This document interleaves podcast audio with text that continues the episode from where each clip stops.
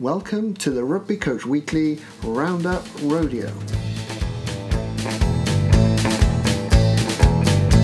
The very best of last week's rugby coaching webinars and podcasts, reviewed by host Phil Llewellyn and his special guests.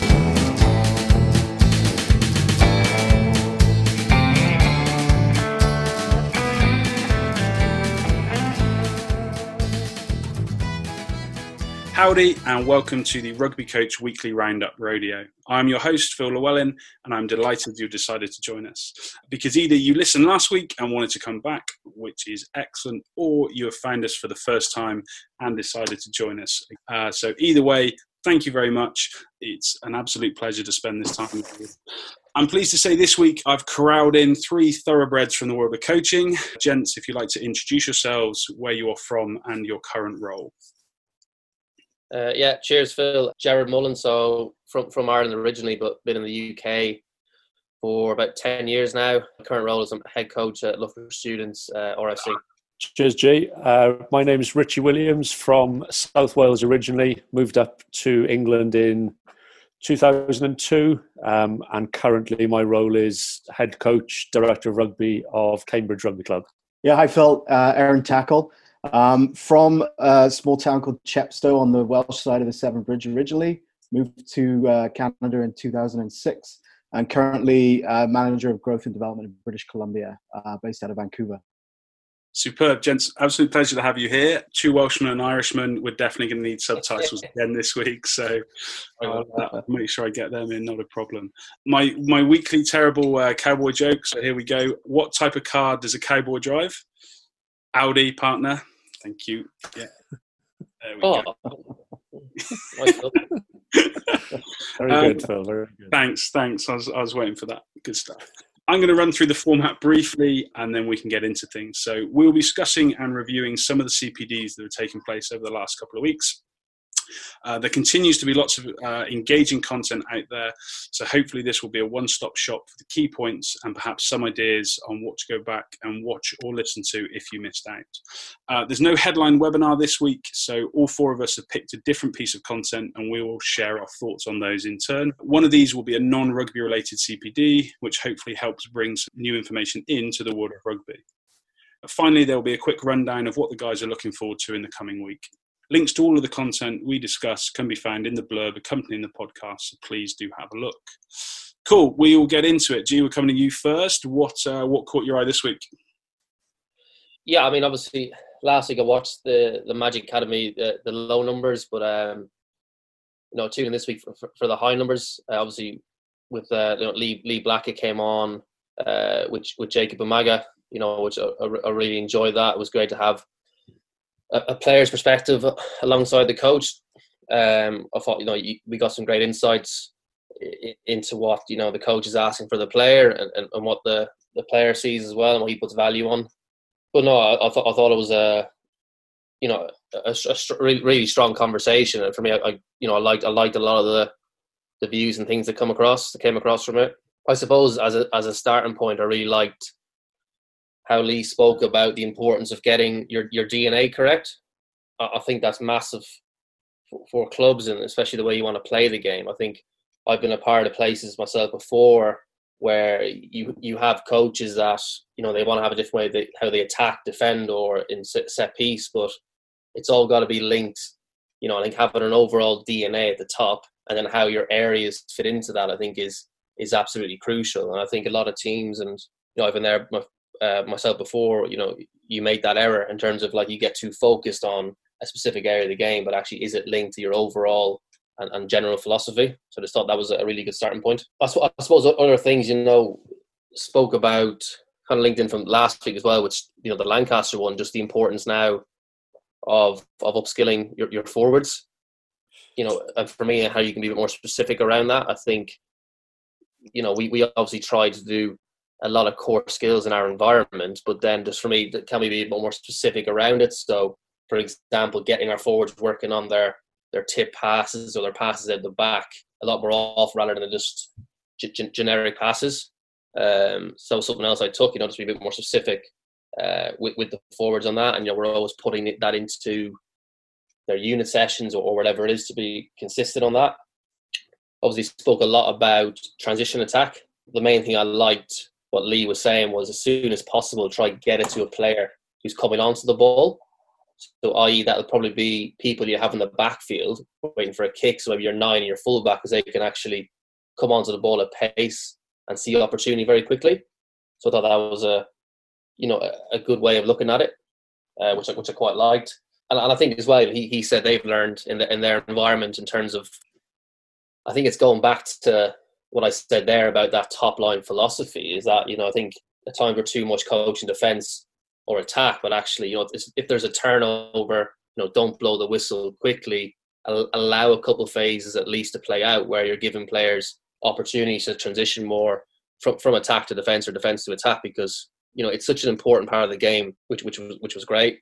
I think I think a lot of coaches and environments are guilty of trying to put too much structure and on that on, on that area of the game whereby you know Lee and certainly what Stuart said last week you know it's just about playing to opportunity moving the ball to space. You know don't think too much about the detail.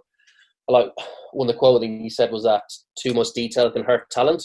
And I, and I really agree with that. You know detail should only be important if it's enhancing talent or enhancing principles of play.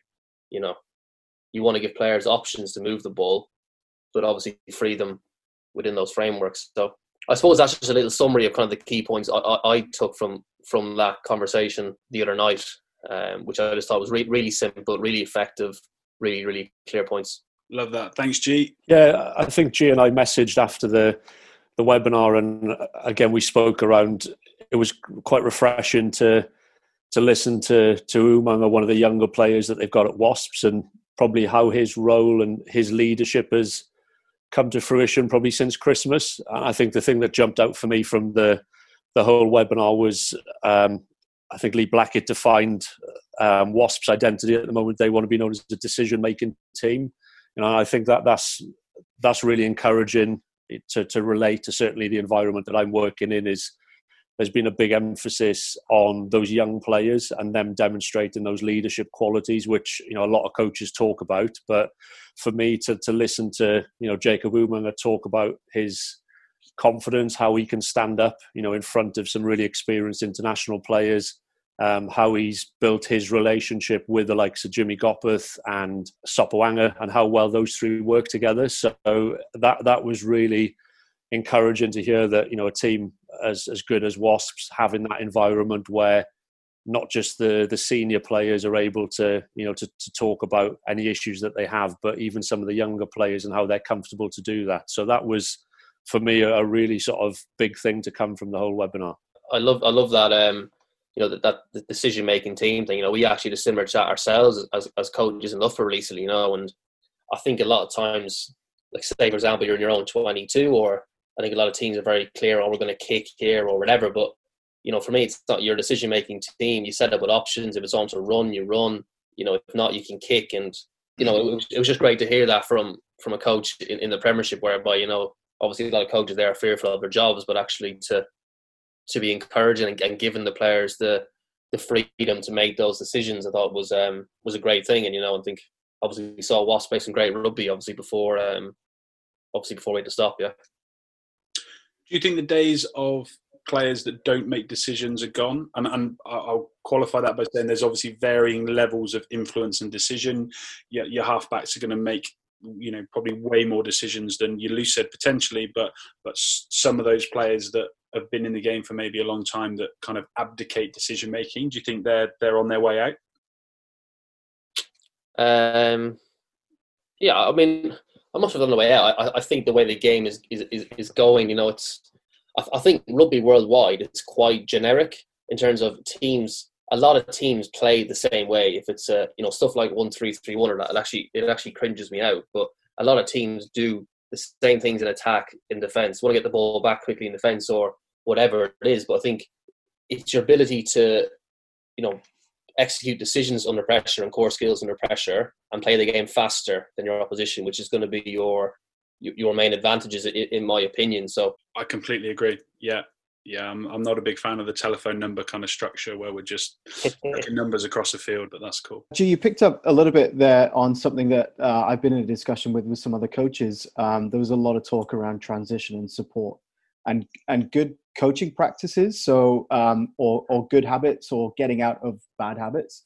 What are some of our bad habits as coaches? And one of them was, you know, uh, finishing finishing line breaks, finishing tries.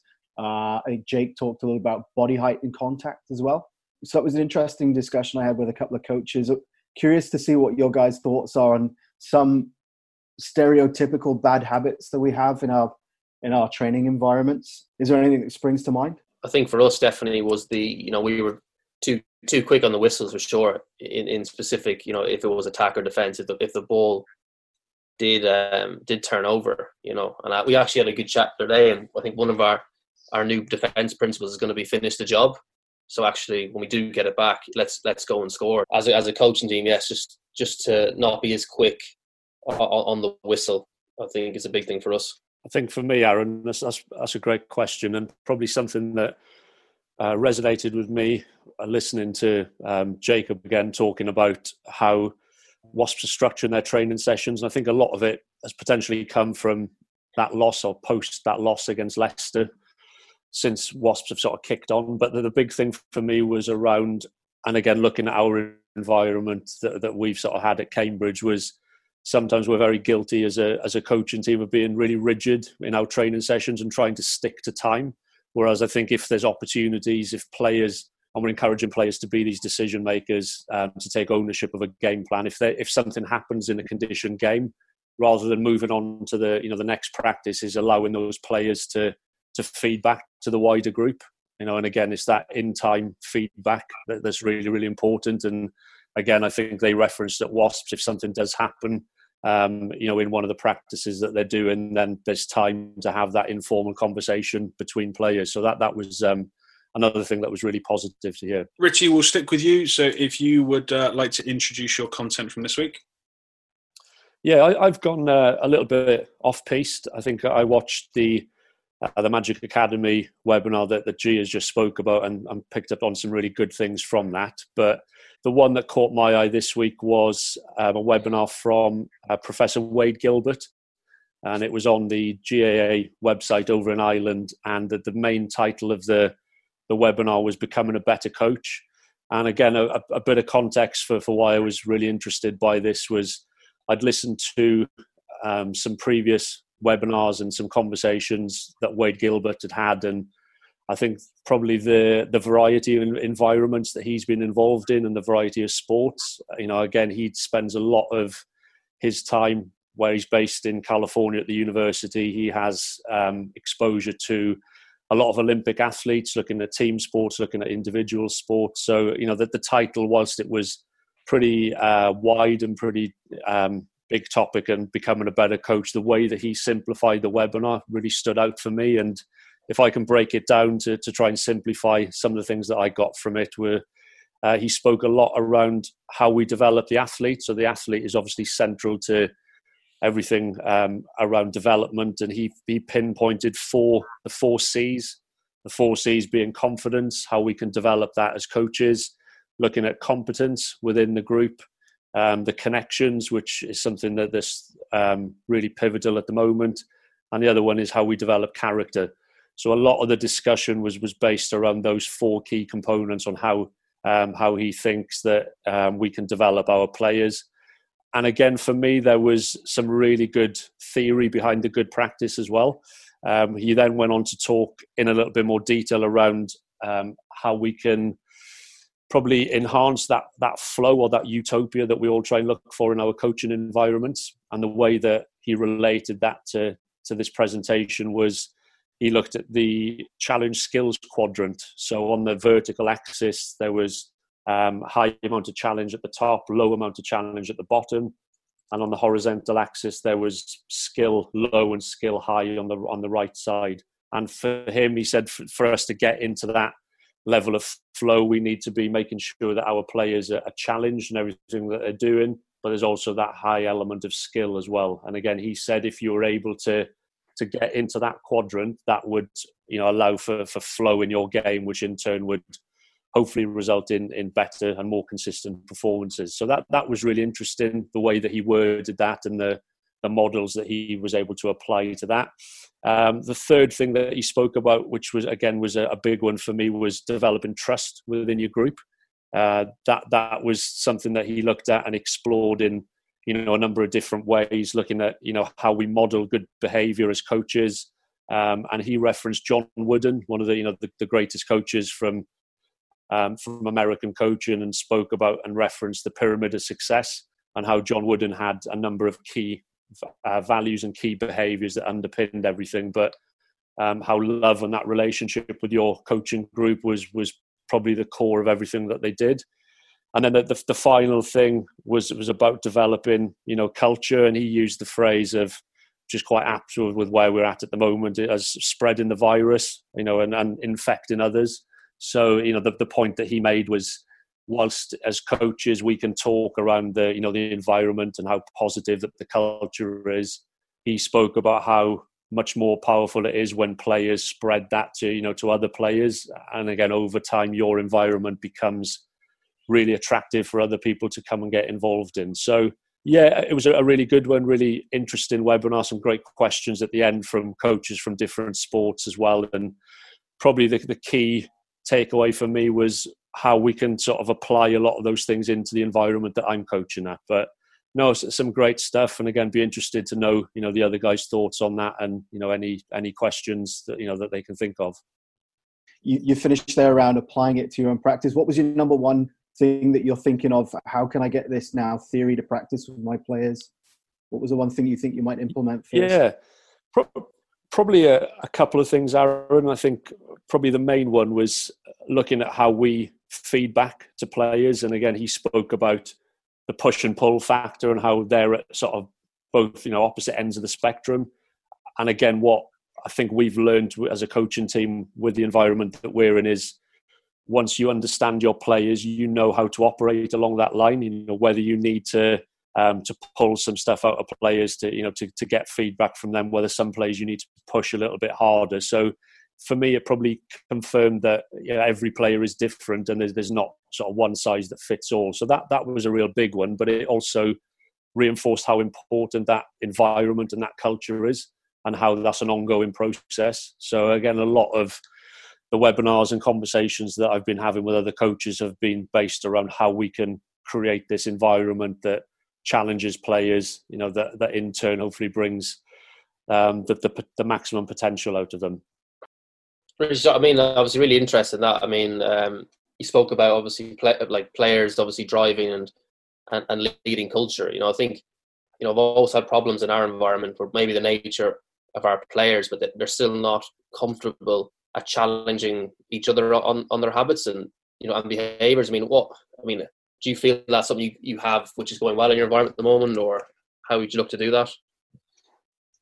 I think it's better now, due from what it was. So, yeah. you know, my, my first year, there were probably over time you learn of some of the characters in your environment that could be toxic, you know, if they, if they weren't included in that first team squad. And I think over time you learn about the different personalities that you've got, but how important it is to to develop those those connections with everybody. And, and probably for us, the biggest thing was giving the players more ownership, more responsibility around you know what behaviours they saw as being important for the you know for the club. And I think I was guilty, certainly in my early stages of coaching, of going in and trying to push all the values and the behaviours that were pertinent to me. Whereas I think now the the environment that we're in. Uh, the behaviours that, that, have come from the players directly, um, and a lot of those behaviours and values are the same as what we discuss as a coaching team. So I think there's definitely a lot more cohesion between the playing group and the coaching group. You know, we're we're not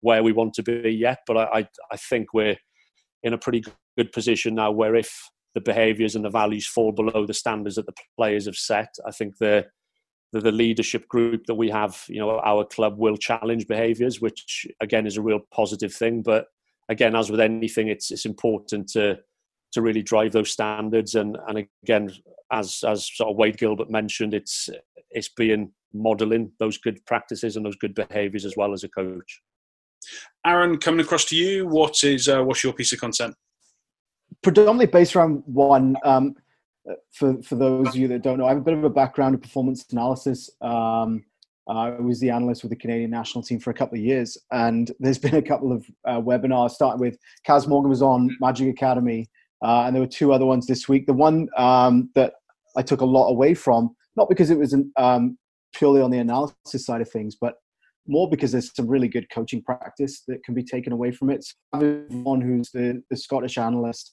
um, presented on um, how to implement analysis in a community game, um, which I think is really, really relevant to, to most coaches out there in the community. So the, one of the things that, that hit me straight away is, is, in these lockdown times is just the functionality of Zoom, um, checking for understanding, especially if you're connecting with players over over meetings like this. Uh, the poll function was used quite well, um, just to sh- show and share a little bit of information, uh, and then in real time, starting to check for understanding um, using the poll function to find out what what people are thinking or what are they seeing. I think it's a really good coaching skill. Um, it's a it's a really good teaching and learning skill.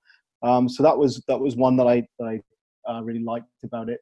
Uh, he also touched a lot on is that most coaches have uh, a phone with a camera on in their pocket um, or, or a tablet at use and, and talked a lot around the use of um, using the resources you have. Analysis doesn't necessarily have to have um, a lot of financial resources behind it. Um, there was a really good free app that was available that was um, looked at called Video Delay. Um, and essentially, the premise is that you can set the delay function on the camera so that a player can perform a tackle, for example, and then 10, 15, 20 seconds later, it will show that so they're starting to go into the into the world of self correction, observation analysis, um, and and self reflection, which I thought was really really powerful. A free app that you can get on most phones and, and most tablets. Um, the other big, really good one that I saw that I took away from it is um, the screen record function that you get on a lot of laptops now. Is the the ability to uh, record your voice over the top of um, short video clips um, and then being able to share that through apps like WhatsApp um, to say, um, you know, send it out to your team and say, here's what we're going to do tonight. So almost using it as a as a preview of training um, to get that out ahead of time makes you maximize your efficiency once you're in front of players. Um, so it might be uh, take a look at we've done this before. Here are some of the key takeaways from last time. We're going to do this again tonight at training um, just so that you've got an understanding of of what uh, what might be happening going forward, um, which I thought was really really um, interesting as well. Just to use technology to to help you with your coaching practice. There was a lot around meetings as well. I think it's um, something that isn't discussed a lot.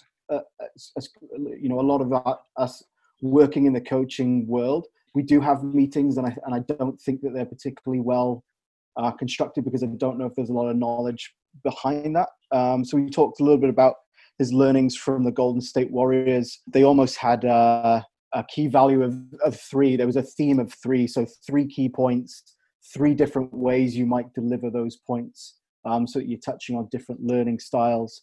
Uh, three clips per point or three messages per clip, just to make sure that again, you know, uh, you're not bringing players into a training environment.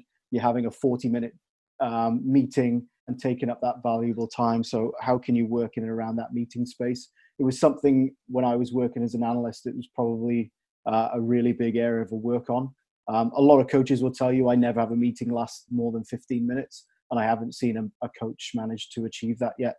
Um, so that was that was a really good one. Um, and then the final thing I think is a, another good learning point for um, players at the moment dealing with players in lockdown was uh, a project of learning from the best. So getting players to uh, review what they think is best practice and bring it back to your groups. Um, so it might be that you look at some of the best club or international teams in a certain area um, and have players present that back and, and how that might uh, affect your training environment or the way that you start to put your own team philosophy together. It's really interesting. We've actually been trying to you know, do, do some similar things with with our players and you know challenging them to you know, watch some of the world's best. I think you know, the the quality of what they're coming back with is is great. You know, I think what you mentioned about the the meeting stuff is you know is, spot on. I think I remember in previous years we we we went through a process of actually asking players out on the pitch what what can they remember from the meeting, you know, and they could tell tell us absolutely probably, nothing. So and we, we probably just didn't get together as as you know whoever was delivering the meeting, you know, enough staff or, or players, and make sure we really were joined up because I think you you say three key points, and then like you might have a coach or a player or a captain, you want to go three key points, and you probably end up with nine, ten points. But actually, you know, what's what's what's the one main point you want to give, and and really try and focus in on that. I think is a is, is a massive challenge, but it's really important that you can simplify. I think your, your messages as much as possible to give players optimum clarity when they go out on onto the pitch and what you're looking for. So no, I, I fully agree. I think it's a great, great point, yeah.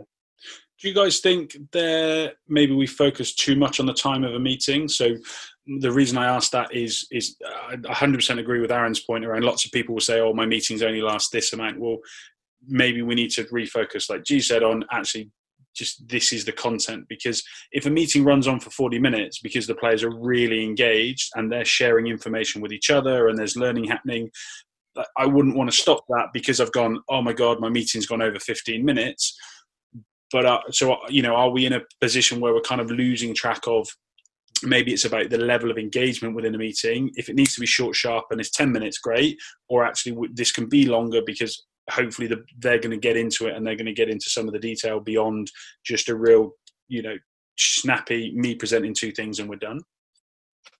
I think Phil, for me, it's um, a lot of coaching is around being intentional on what you're doing and understanding what you're doing and knowing why. Um, so uh, they talked a little bit about priming a meeting, so warming the brain up. You wouldn't go out into the field and just get straight into into something you know high level. Um, so so warming the brain up with a with a primer, making sure that you're touching on different learning styles, um, put getting the message across um, different I, ways. Say, I'm going really to interrupt. These learning styles definitely get a yeehaw. Lots of evidence saying learning styles are not a thing. So yeah, you can rephrase that if you like, mate. No, I'm going to stick with learning styles. okay, yeehaw him again. Um, and I think it's about using different skills again, as you would as a coach, using emotion, using humor, um, using challenges, just engaging the brain in different ways. There you go. Does that count, Phil? Oh yeah, that I'm all over that. Engaging the brain in different ways is my new thing. yeah, no, I think it's good. I think it's a good point, Phil. I think yeah, I think there's certain times where you might want to get set the player certain tasks and you know give them time to explore stuff, and that's I think you're okay then to go, have longer meetings in those in those situations uh, for yeah. sure. I think uh, Aaron, great point on the priming before you, you know, your analysis. That's that's something that we got better at as the season went on. Is and again, we use WhatsApp for everything now. That seems to be the the best method for a lot of our, you know, profile of the players that we've got. So we'd send a lot of the video stuff out on the afternoon before training, and then when you come to the meeting, we found that our meetings were a lot shorter as a result of that. So that, that's that's a really good sort of strategy to do that. What we found, Phil, in going back to your sort of question around have we got set times to do something? I, I think it for us a lot of it is governed by the amount of time that we've got in the week to train. You know, with that Tuesday and Thursday, there's only a a small amount of time that we've got on the training pitch. So we, as a rule of thumb, we'll try and have short meetings, but, but, use those primers, as Aaron said, to, to try and speed up that whole process. Yes, there'll be times when players have delivered some of the, the, the preview and review this season, and that has tended to go on a little bit longer. But if you look at the engagement of the wider group,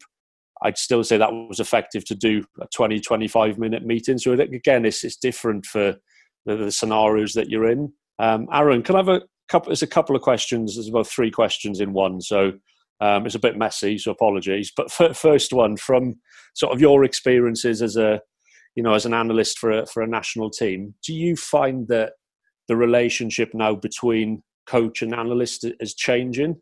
Um, is there now more of a, a reliance and more of a trust with the analyst as being a, almost an extra coach? Yeah, I think the answer to that is it depends, and, and what it depends on is the coach. Um, I think if the coach, uh, if there's a level of trust and understanding, uh, and the coach feels that they they truly are on the same page as far as messaging, uh, content, and that, that there won't be mixed messages, I think it it's such an invaluable relationship now that yeah. Um, I think Eddie Jones talked about it in a podcast a couple of weeks ago around they're, they're just a different type of coach now. So, but there are, you know, realistically, that isn't every environment. Um, there are still coaches that potentially don't use their analysts for, to their full potential, don't trust, um, or or just do what they do. It's been done, and I don't think it. You know, it's evolving, but uh, mm. some some environments evolving faster than others.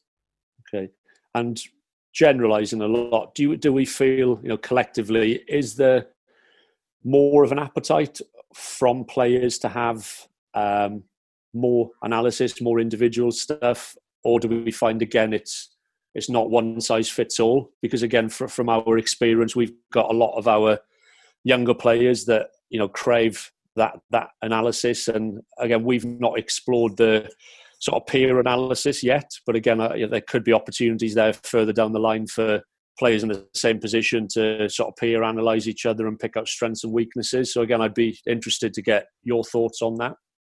Yeah, I think some of the the best learning outcomes that I've seen is is peer to peer. I was fortunate enough actually to to run a session where uh, that was two teams rather than two individuals, which was really powerful.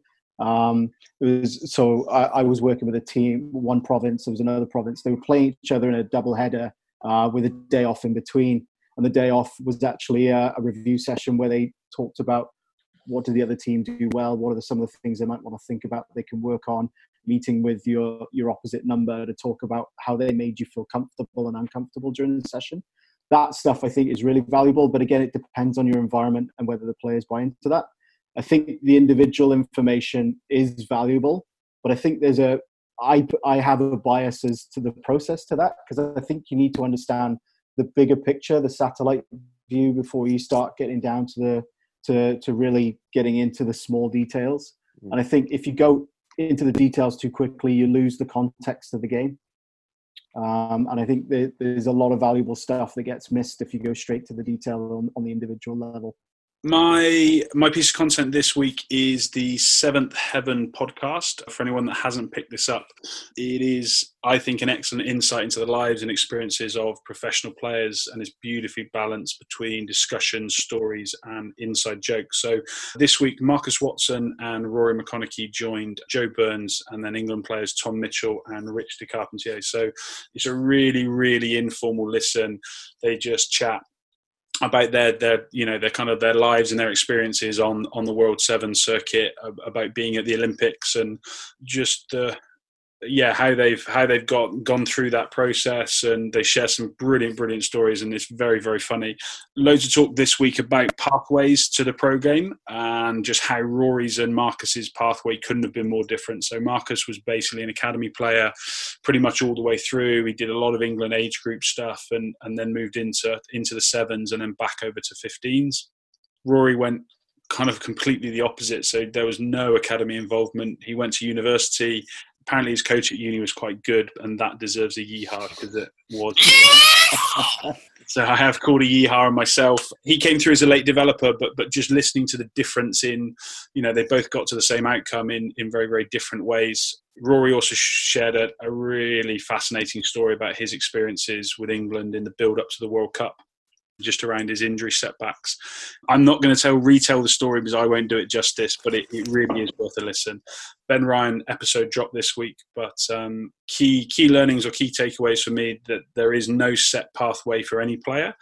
Players are also always just people and, and feel the pressure and the expectation themselves, let alone you know the external pressure and stuff that comes on them. So I I still see a lot of even with the hashtag be kind, I still see a lot of abuse and a lot of open criticism of of guys on social media and of players. And I just think actually, you know, listening to some of that insight, and it, I'd love to hear more of that from more players because I think it really humanizes them, and, and people can maybe just understand like they're never going out planning on making mistakes or planning on getting injured or planning on dropping a ball or something like that. Like that that's just realities of the game and we maybe hold them to too high a standard when it comes to that type of stuff. So yeah a, a really a really easy listen um, but a lot of a lot of fun and some and some great uh, great learnings as well. Uh, time for the ra- oh no what are we looking forward to next week? So what's uh, what's on the agenda? What are you guys looking at? What are you thinking will be good to uh, to catch up with? So I think Tuesday, I think obviously I think Stuart Lancaster's doing like a, a defense, a defense um, webinar should be good. Obviously, the tackle was really good. I think that's Tuesday at seven o'clock. Uh, I think it's on the same night as well, but I'm going to try catch. I'll record it. I think is um, a game centered approach. The GA running that by with Shane Pill. So I think those two are the ones I've uh, I've got down in my diary for sure. You know, I'm excited about them. Nice. I hope Stuart doesn't borrow any of my slides because uh, I'd want credit if he does. So just uh, very Aaron? very clever, very clever, Phil. Sorry to put your um, fantastic webinar last week, the week before Stuart Lancaster came on. I don't know if that was coincidence or if that was planned. No, that was that was hastily planned with Mark from Coach Logic. so as soon as Stuart's one happened on the Tuesday, because there'd been no defence stuff, and I was like, "No, we'll get it in, we'll get it in," and it took ages because I stupidly set myself the task of using no pro footage.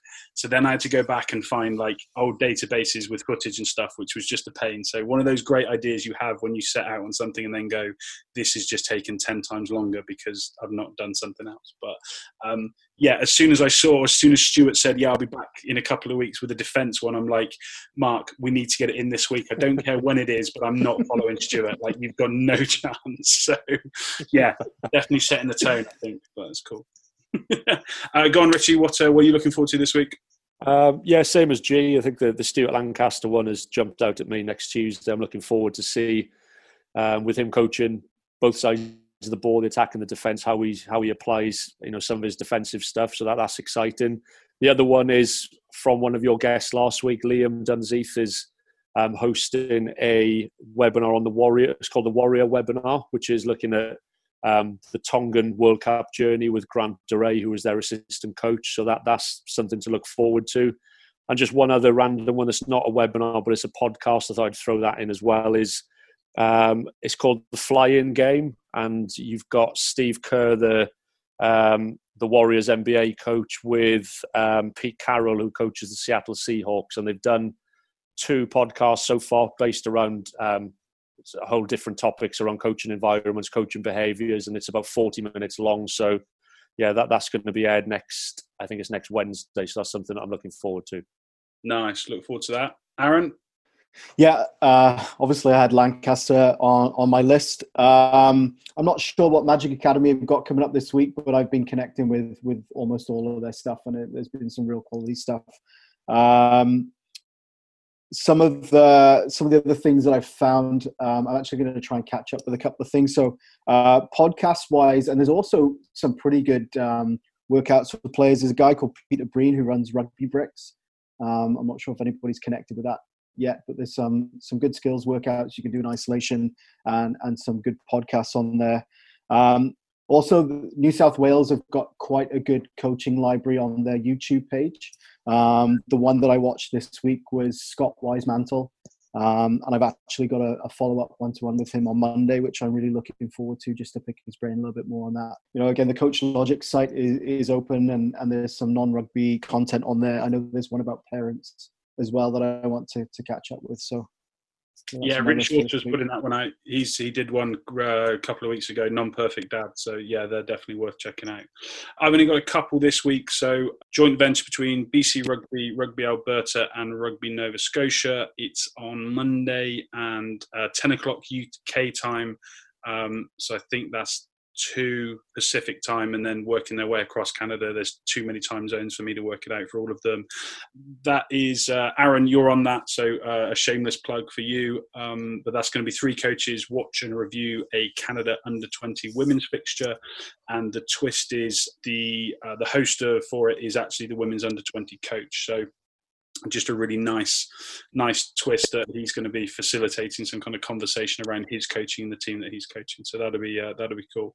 Other one is on friday uh, 10 o'clock till 12 and that's the st mary's university performance analysis department are running a performance analysis and talent ID takeover. So I think they've got like five or six different people, all with like 15 minute slots, um, and just running through for a kind of a couple of hours, which which looks really really interesting. And they've all got slightly different topics in what they're presenting on, so that'll be cool.